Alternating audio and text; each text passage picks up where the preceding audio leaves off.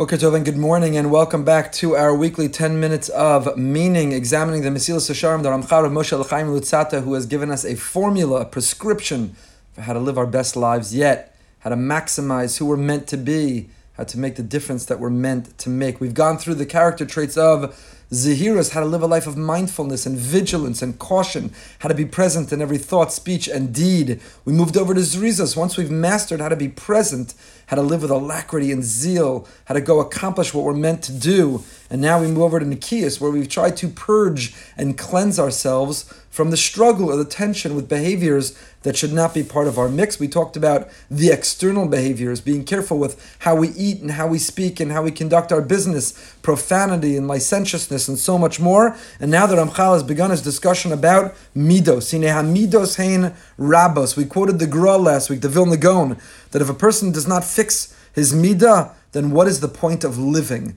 The true Torah and mitzvos are the prescription for how to live our lives. But the essence of why we're here is to identify our strengths, to channel them, to live them, to actualize them, and to also identify our weaknesses, what we need to work on, and to be devoted and dedicated to fix them, to repair them, to become our best selves yet. That word midah means a measure. And the word, the reason the word midah, for example, Mishnayos, there's a whole Masechta called midos, which were the dimensions and the measure of the Mishkan, the Beis Hamikdash, exactly how the Beis Hamikdash was laid out.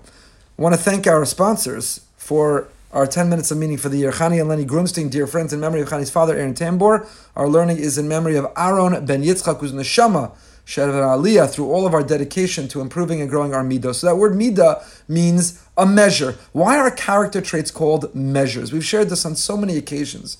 The great Piazetzner Rebbe, Kalonymus Kalman Shapiro, Hashem Yikom Damo, in his introduction to Chovas Talmidim, has a magnificent essay that's dedicated to parents and to educators. And really, everybody who's alive should read it. You shouldn't be responsible for yourself or any other human being without becoming well versed in the introduction to Chovas Talmidim. It's magnificent. And there he says that when it comes to our character traits, when it comes to our attributes, when it comes to what we call midos, they are not categorically good or bad. They're in fact neutral. And they're all a question of how we direct them, how we channel them. He gives an example stubbornness. Is stubbornness good or bad? The answer is yes, both. You know, when your child, I see some are driving to carpool, when your child is obstinate and insists on buckling their car seat themselves or putting on their shoes themselves, and you're running late to carpool and you're running late to school and you want to just take over, you're tempted to try to break that stubbornness, to shatter that stubbornness, to conquer that stubbornness. But says the Piazetzner, what a classic mistake. Don't you know that when that child is growing up, and maybe some of the child's peers or friends are going to experiment or going to try to influence to go do things that are negative, that child's obstinance, that child's stubbornness to cling to what you've taught them will be a virtue and a value, not a liability. Don't break the stubbornness. And he writes it about everything. He says that child who has a fire that rages in their belly. So they go from zero to 60 in one second. They can lose their cool, fly off the handle. There's a rage that burns inside them. So we're tempted to medicate were tempted to extinguish that fire. He says, What a mistake! That fire, that bren is what's going to make them alive and passionate. They're going to conquer the world. Don't put it out, redirect it and rechannel it. So says the Piazetzner, they're called midos. Why? Because a midah is a measure. And the truth is, all these character traits, even stubbornness, and even the fire of rage, not expressed in the form of rage, but they belong in a midah, in a measure. The Orchos Tzadikim has a, a great metaphor. He says, if you're making a chicken soup, is pepper good or bad? The answer is yes. If you have chicken soup without no without pepper, it's bland. It's not tasty. It's not good. If you have chicken soup that you poured the entire bottle of pepper in, it's disgusting. It's inedible. So the answer is how much pepper belongs in your chicken soup? The right measure, the right midah. And that's why they're called midos. Because these character traits, they belong in the portfolio of our lives. And it's all a question of at what measure where and how and how much should they be in there. There are two exceptions, the Ramban, the Rambam, and here the Mesilas Yesharim will get into it. There are two exceptions that don't belong in our chicken soup of life. They don't belong in our portfolio of life in any measure at all. And what are they? Arrogance and anger. Arrogance and anger are categorically bad qualities, so much so that we need to be purged. They need to be, we have to get rid of them. It's not what midah, it's not what measure do they belong. They don't belong in any measure at all. We have to purge them altogether. So let's go on. So we'll start with arrogance. Arrogance is not a midah, it doesn't belong in any measure. Arrogance is one that we have to be extreme in ridding ourselves of it. What is arrogance? He defines it, the Ramchal, that a person has a high regard for himself. Uvil vavo yedama kilo nava tehila. And in his heart, he thinks he's worthy of praise. Now, people think they're worthy of praise for all kinds of reasons. It could be the result of many different avenues of thought. And even within that arrogant person, by the hour or by the day, it can change why their arrogance or why they think they're worthy of respect and praise and honor. Some say, you know how smart I am?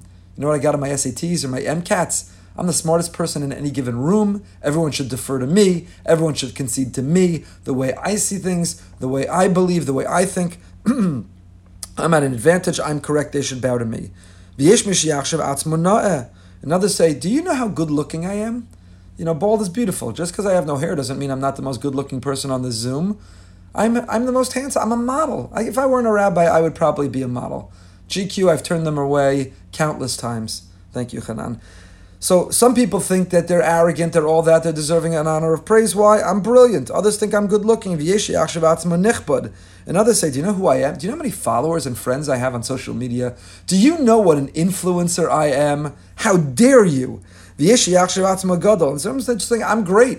You're not great, and I'm great. I'm greater. Some people think I'm wise. I don't need to speak or be the loudest or the first to speak, but I'm the wisest, and in the end, they're all going to come back to me. So, the source of the core, the driver of that arrogance, can be so many different things. And even within the arrogant person, it can fluctuate exactly what's driving that arrogance in that moment. What's the common denominator? Whatever is among the virtues, the good things in the world, the person who thinks they have it,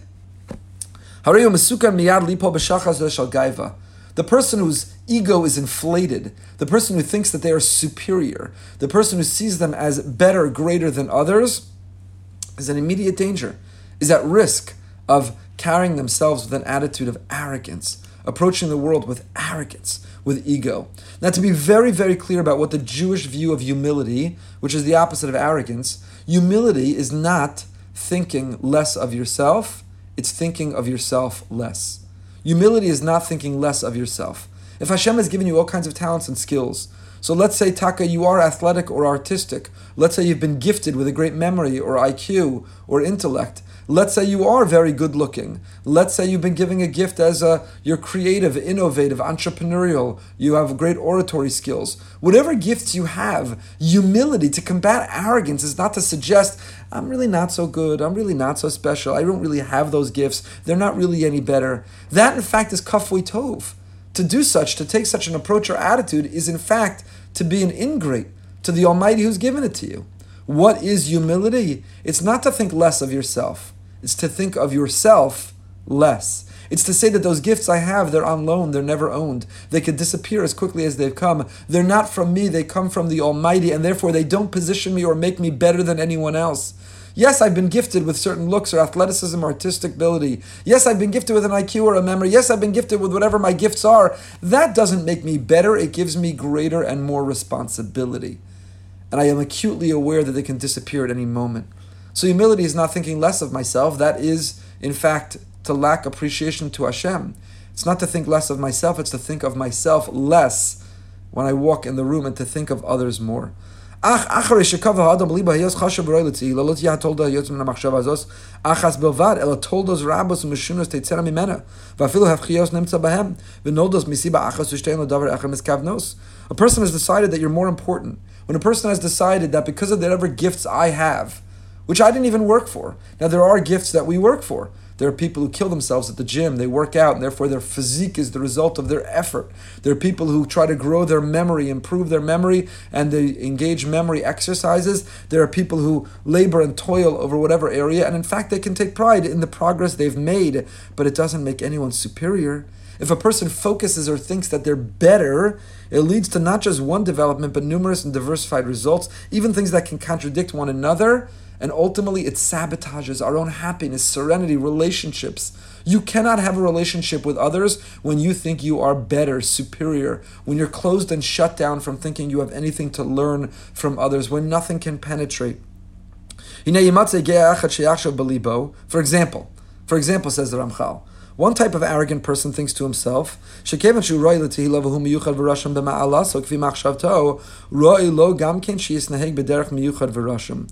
can behave in a manner that's singular and distinguished. Bekovid Rav, I carry myself with my nose in the air.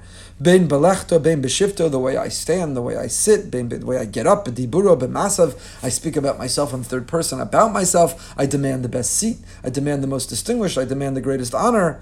Lo yelech ella benachas gadol. Akeva b'tzad gudlo. You walk very slowly with measured steps. Lo yeshev ela aprakdan and never sits but reclines. Lo yakum ela ma'at ma'at kenachash gets up slowly like a dignitary, like royalty, like the world should wait for them. Lo yadaber makol elam nichbedei ha'am wouldn't lower themselves to communicate or speak or develop relationships with inferior people. And don't give people the time of day. Arrogance to not get back to emails and texts and phone calls, arrogance, to not smile or say hello, to walk right past people is arrogant. To just nod or to just say one sentence because you can't actually take an interest or believe that you have anything that you can grow or view. It's arrogance. The koshar masa mishtav, the way you eat, the way you drink, the way you dress. I have to wear designer clothing and I have to wear the greatest of everything. Conducts with great dignity, like all of his flesh were made of lead and all of his bones were made of stone or sand. What a mistake. What arrogance. What an arrogant way to carry yourself. Now, the arrogant person thinks that they're in fact better and the world is honoring and recognizing them. What the arrogant person doesn't realize is they in fact have zero relationships. There's nobody who respects them. There's nobody who admires them. There's nobody who's connecting with them. People live in fear or intimidation, or people seem simply try to avoid the arrogant person. So all of us need to do a gut check. We need to look in that mirror. We need to examine the way we carry ourselves and the attitude that we project on others, even unintentionally we need to realize there's a, a world of difference between self confidence and arrogance. And even if we're confident in what we do, we can still be humble in realizing it's all on loan. It doesn't position us to be better or greater. It can disappear in a moment's notice. It can disappear in a heartbeat. I always say about my rabbinic colleagues and friends, I'll end with this. I love to hang out with the rabbis who take what they do seriously and don't take themselves too seriously. There are the rabbis who take themselves seriously. I'm a Rav and the world has to honor me, and I talk about myself in third person, and I can never show my humanity, and I can never show my fallibility. I don't think that HaKadosh Baruch Hu wants Rabbanim to take themselves seriously. He wants us to take what we do seriously. And if we take what we do seriously, then others will take us seriously. But it's not for us to take ourselves too seriously. And I think that's true in every arena, in every profession, in every area of life. Take what we do seriously, but don't take ourselves too seriously because it, it leads and breeds to arrogance. When people say, Thank you for your time, I know how valuable your time, I know how busy, then a person could say, You know, my time is more valuable. A person can become inflated with arrogance. Taka, my time is much more valuable. You're lucky that I shared some of it with you. That's wrong. That's arrogant. Our time is no more valuable. It's what our time is dedicated to person has to do that gut check and be careful. Take what we do seriously and never take ourselves too seriously. If anybody's taking notes on our Mesilas Yesharim classes, I'm trying to gather any written notes people are taking on our classes, which would be an enormous help to me. Feel free, please, to email me, reg at brsonline.org.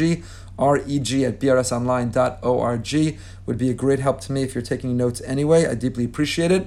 Until next time, stay happy, stay healthy, stay holy. Join us again in 15 minutes, 845 for Living with Amuna. Tonight we go behind the bima with Nachi Gordon. Nachi is a young man who was the founder of Meaningful Minute that sends videos daily to 30,000 people. We'll talk about how exactly he started it, how he built that, what his vision, how he left a career as a sports agent.